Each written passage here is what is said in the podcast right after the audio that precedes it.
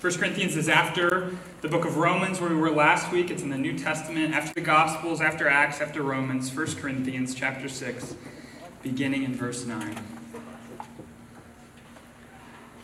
Now, would you please follow along with me as I read? This is God's word.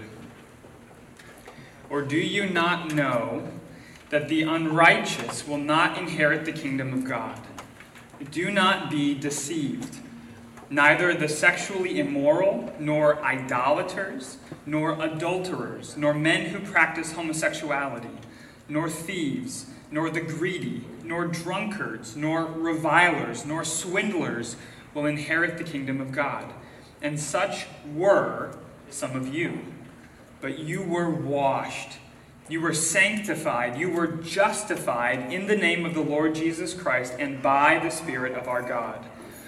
All things are lawful for me, but not all things are helpful.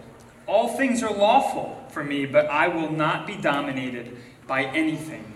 Food is meant for the stomach, and the stomach for food, and God will destroy both one and the other.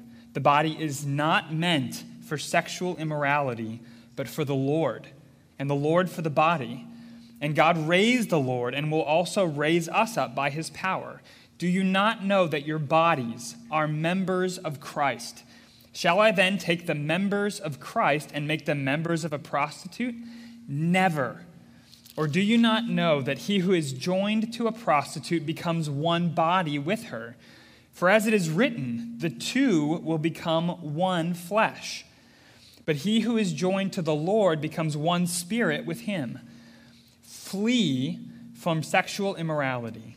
Every other sin a person commits is outside the body, but the sexually immoral person sins against his own body.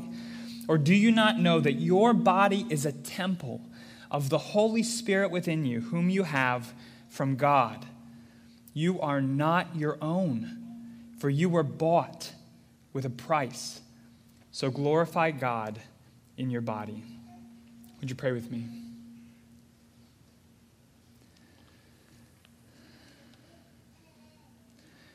Our Father, we come um, every, as we do every Sunday before your word, and we want to humble our hearts before you. We want to listen to you. We want to hear from you. This is your word. This is you speaking. This is you giving yourself to us. And we want to receive everything you have for us this morning. So I pray that you would quiet our minds and our hearts and that you would help us to turn our attention entirely to you and to your Son Jesus and to the Spirit who makes your word live. And we offer ourselves to you in Jesus' name. Amen. Amen. Well, the elders and I have wanted for some time to give attention on a Sunday morning to what the Bible says about sexuality in general and homosexuality in particular.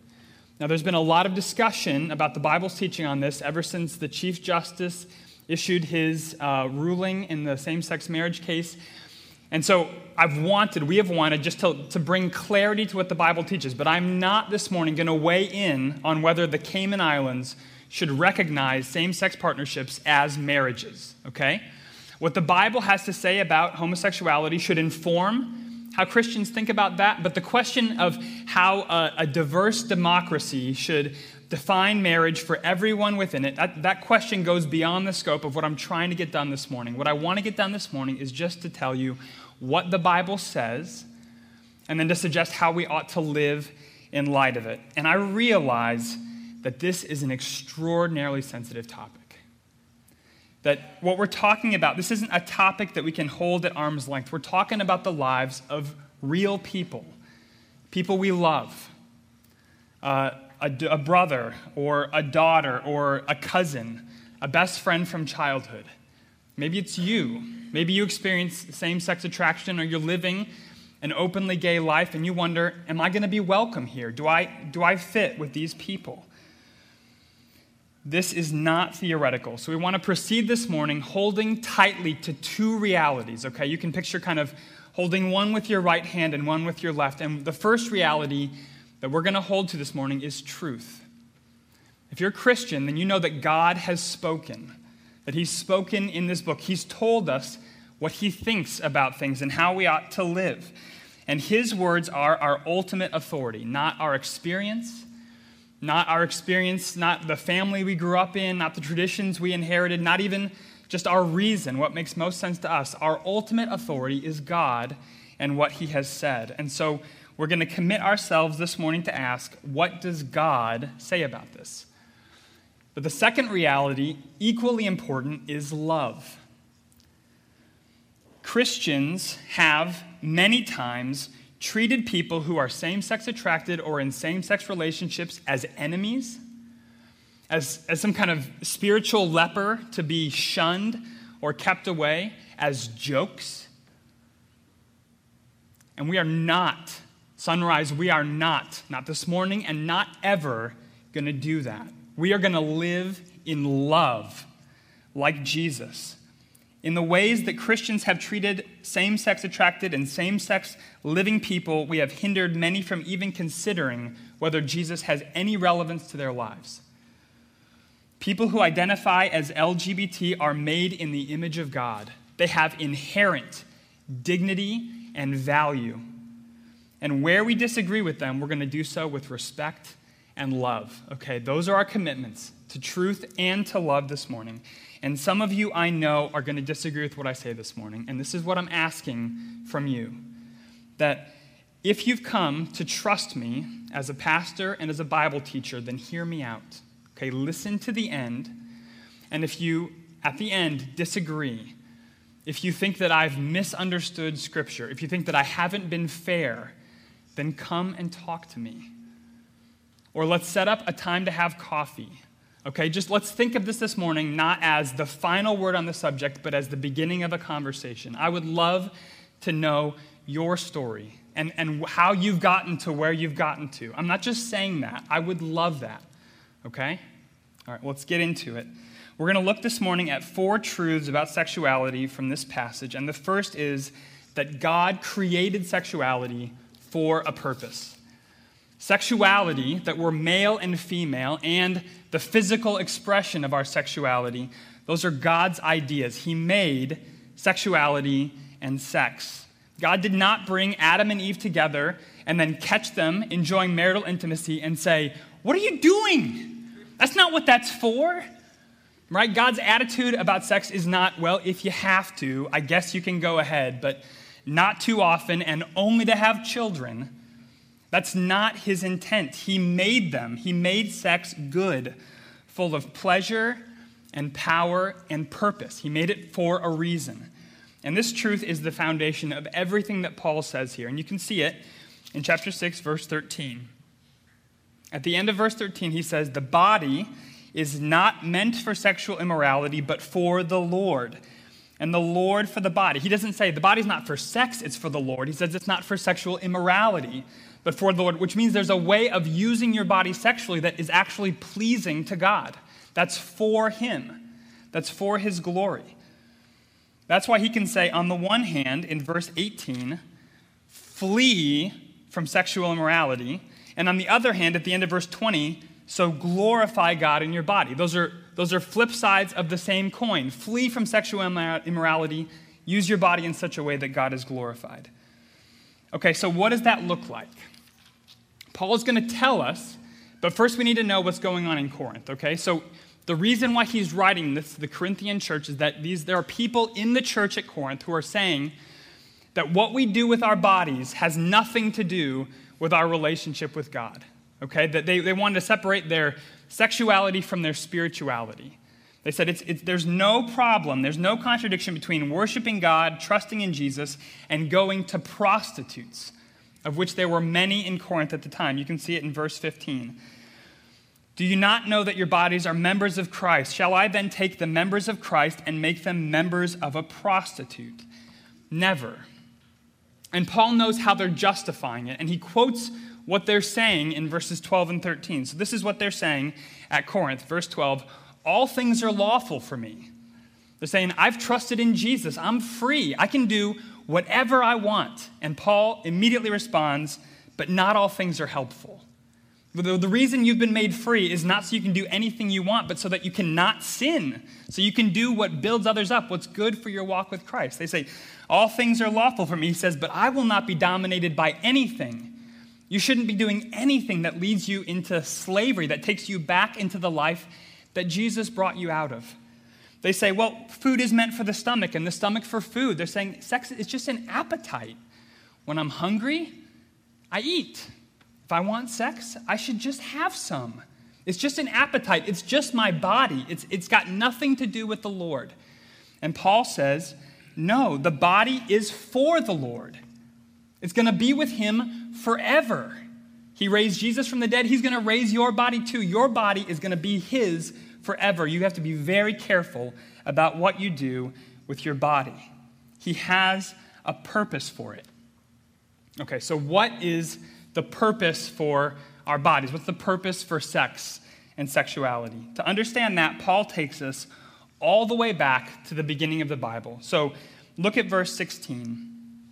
He said, Or do you not know that he who is joined to a prostitute becomes one body with her? For, as it is written, the two will become one flesh.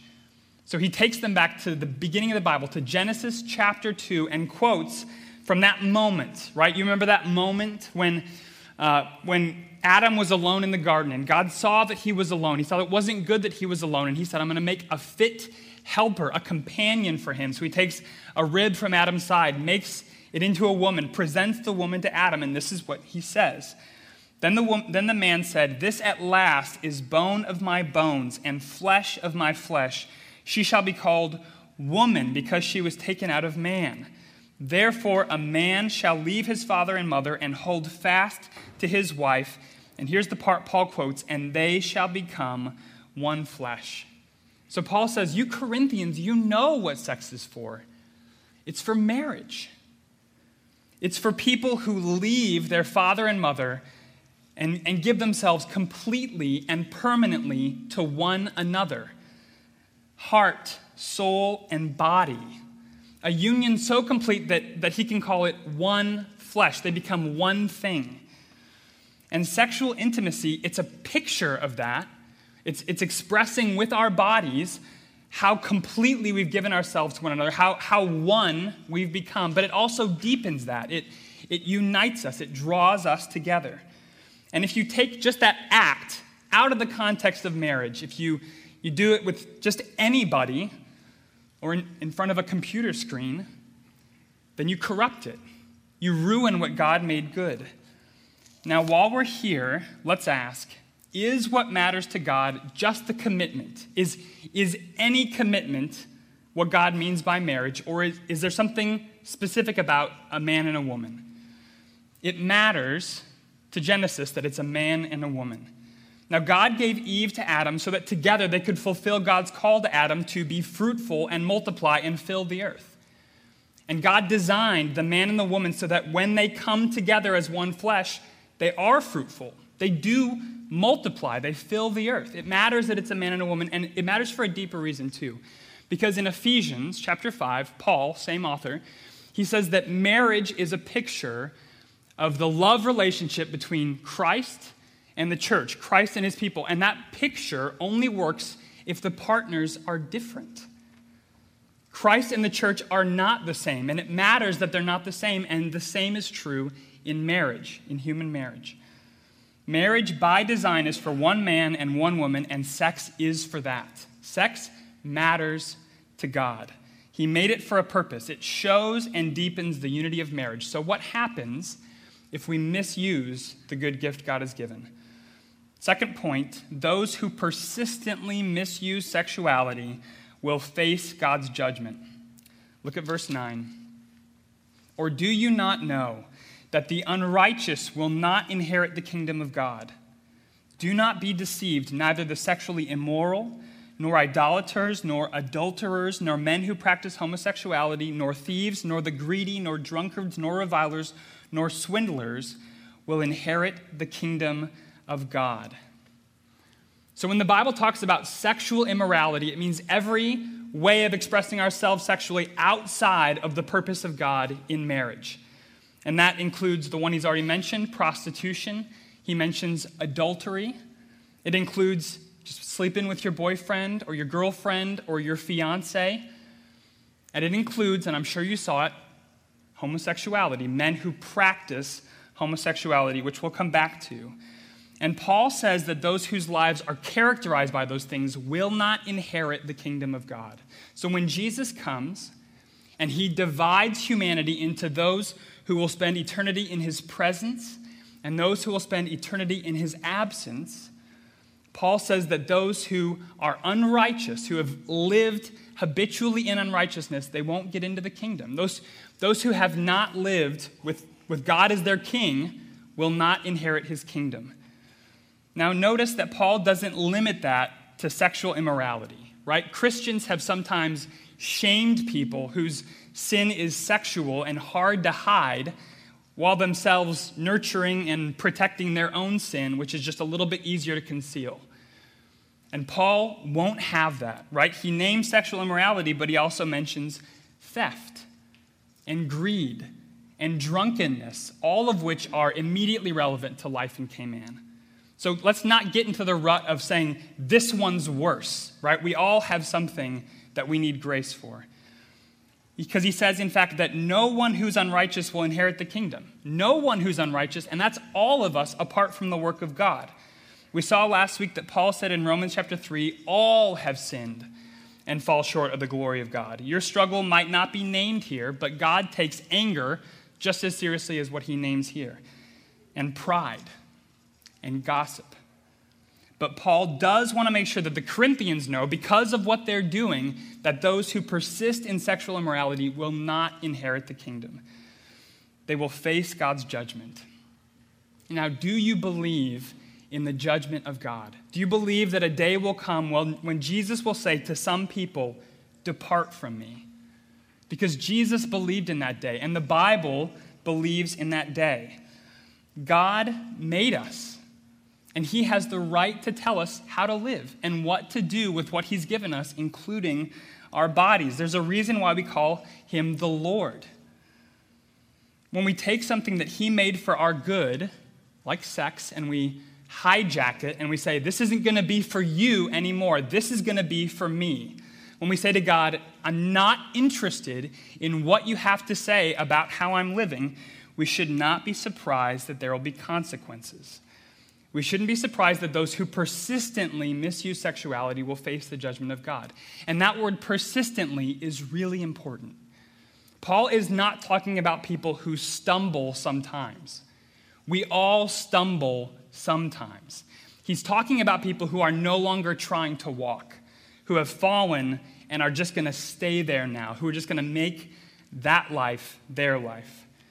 And Paul says to these Christians, to the people in Corinth, don't let that be you. Look at verse 11. He says, And such were some of you. You used to be that way, but not anymore. He says, You were washed.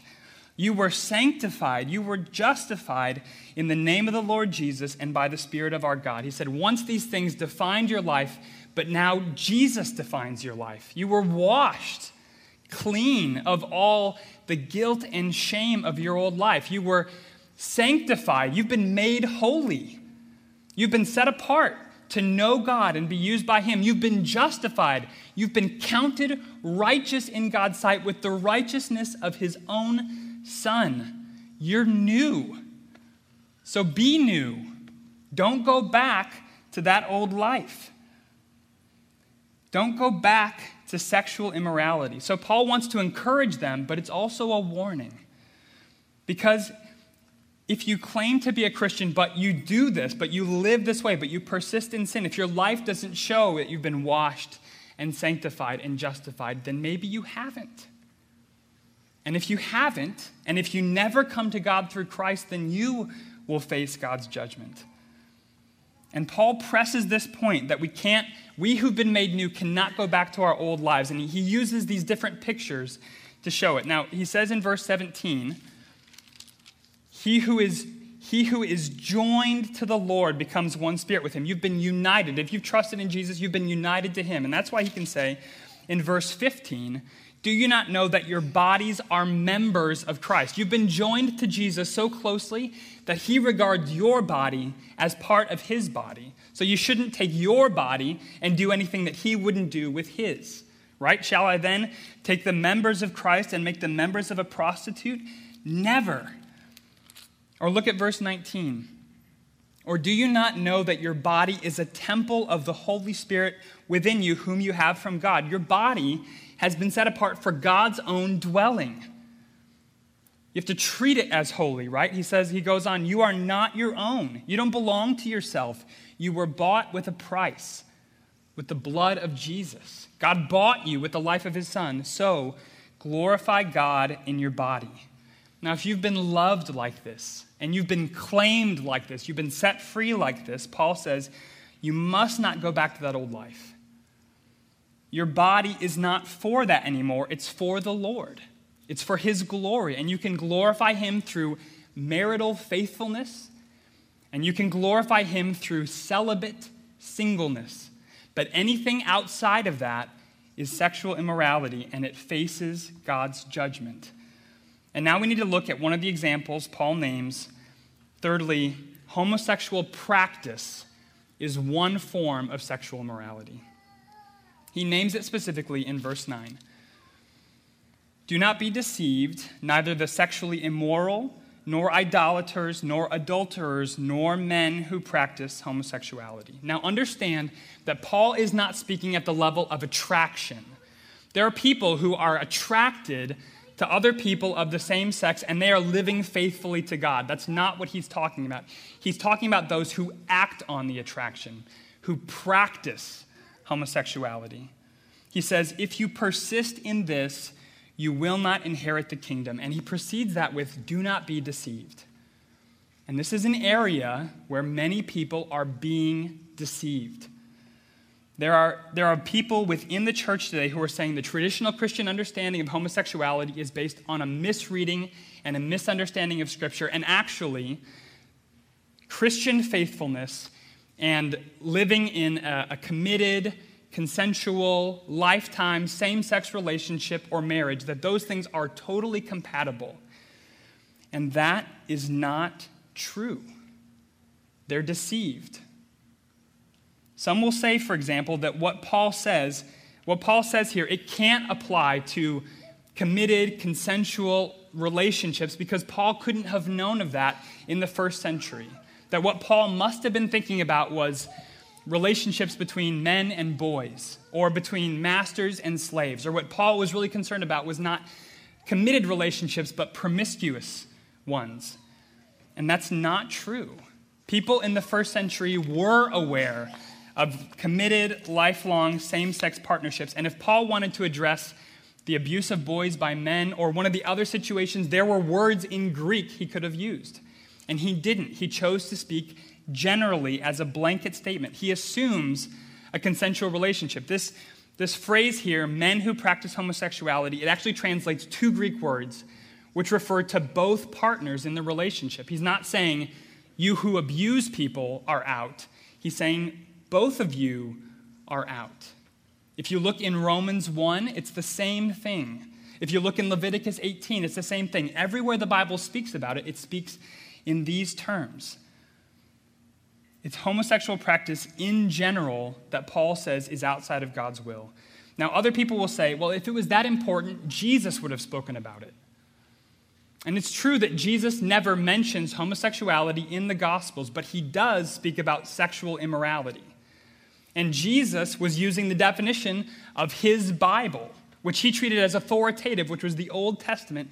And in the Old Testament, sexual morality unquestionably includes homosexuality, and Jesus never qualifies it. He says everything but that. And Jesus speaks about marriage. There's a time when he's asked about divorce, and, and when he was, he quoted from Genesis. This is what he said. He answered, Have you not read that he who created them from the beginning made them male and female, and said, Therefore a man shall leave his father and mother and hold fast to his wife, and the two shall become one flesh? When Jesus spoke about marriage, he meant a man and a woman. And there are people who say, well, this can't be wrong because I was born this way. And if I was born this way, then God must have made me like this. Now, I want to be really careful here, but I think it's important to be clear that there is no consensus about what causes people to be same sex or opposite sex attracted. It's been studied extensively, and we still don't know to what degree nature and nurture contribute to that identity. I don't mean to say that people, and I'm not saying that people who are same sex attracted have chosen that. I don't think any of my friends who are same sex attracted would say it was a choice. And if it, if it had been a choice, they would have chosen, many of them, differently.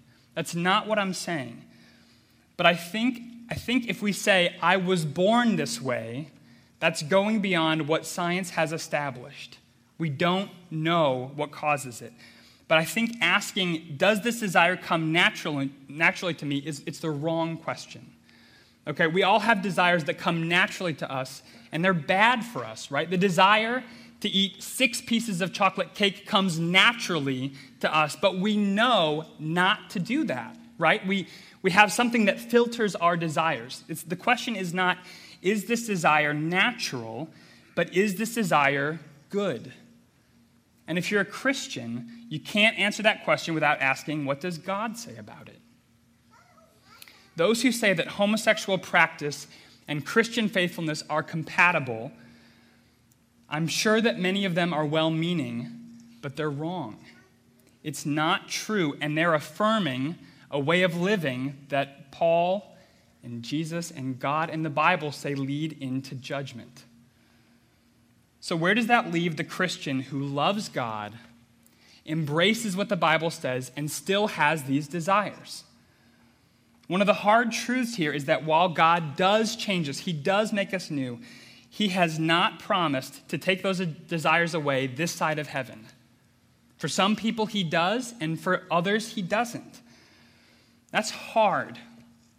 And so, same sex attracted Christians just see kind of two roads ahead of them, neither of which seem especially appealing. Either they can marry someone with whom they're, they may be great friends, but to whom they're not attracted, and have kind of what they might feel like as a subpar marriage and life, or they can remain single and, and be unmarried and never have a love story, never raise kids, never grow old with someone. They just feel like kind of that door, that the happiness everyone else has, the door's kind of been slammed in their face. And I don't want to minimize the difficulty of that at all. At all. I just want to draw your attention. I just want to remind you that it's our culture, not the Bible, telling you that if you don't have a great love story, if you don't get married, if you don't raise kids, that you're somehow less than fully human. Was Jesus less than fully human? Was Paul, who wrote this letter? Neither of them were ever married. Now remember that Paul said that God designed marriage as a picture of the love relationship between Christ and the church, which means that if you are unmarried and a Christian, you already have the reality to which marriage is only a pointer. You have the love of Jesus, which is way more satisfying than any marriage. So don't give in to fleeting desires which you know are not from Him. Give in to Him Go deep with Him, draw near to Him. Maybe He will change your desires in this life, maybe He won't, but He will give you more of Himself. Now, I know that what the Bible says about homosexuality and sexual morality, it's hard for some of you to hear, and, but nobody has to leave this morning weighed down by guilt or condemnation because Paul is absolutely clear about this last point, which is that all sin can be forgiven and all sinners cleansed through trusting in Jesus, through faith in Him. Look at verse 11 one last time. He says, And such were some of you, but you were washed, you were sanctified, you were justified in the name of the Lord Jesus Christ and by the Spirit of our God. And everyone here needs that. Some of you have been washed, sanctified, justified, and some of you need to be. And God holds it out to you. Now, notice that we aren't the subject of any of those verbs. He doesn't say, You used to be like that, but you washed yourself. You were washed. You were sanctified. You were justified. Someone did something for you. The way that we move out from the place where we're facing God's judgment, where all of us start, to the place where we're safe from his judgment, treasured by him, secure in his love. What moves us from there to here is something he does for us. He's the one who washes. All we do is we come to him in repentance and faith. We, we look at that old life and say, I'm not going to live there anymore. And we turn to him and we say, You paid the life of your son so I could belong to you. That's what I want. I want to be yours. And we come to him. Have you come to him? And if you have, you still need to come to him because temptations abound to go back to that old life. And the word Paul uses for that, he says, flee. Run away. Flee from sexual immorality. Flee from the things that try to dominate you. Flee where? Flee to Jesus. Go to him. Remember what he's done for you. Remember who he is for you. Jesus loved you to death so that you could be joined to Him, so you could become the dwelling place of His Spirit. There is life and joy and satisfaction in that that we haven't even begun to taste. So, together as a church, let's flee from sexual immorality and glorify God in our bodies. Now, I said at the beginning that we're going to go wrong if we don't hold both to truth and to love. So, church, as we go from here, how can we love our same sex attracted neighbors as we love ourselves? How are we going to act when a gay couple visits sunrise on a Sunday morning? I hope that we don't lead with, you should know that we don't approve of this. I hope that we lead with, I am so glad that you have come to worship with us this morning. Would you like to sit with me so we can get to know each other? They don't need right then to be corrected. What they need is to be received with love and pointed to Jesus. How are we going to respond when a non Christian friend comes out to us and tells us that they've decided to embrace a gay identity? What does it look like for us to affirm their humanity without affirming same sex practice? I think we can thank them for telling us something that must have been really hard for them to say, especially if they know what we believe. We can say, You know that we think differently about this, but I would love to hear your story and how you've made this decision and what you think life looks like for you right now.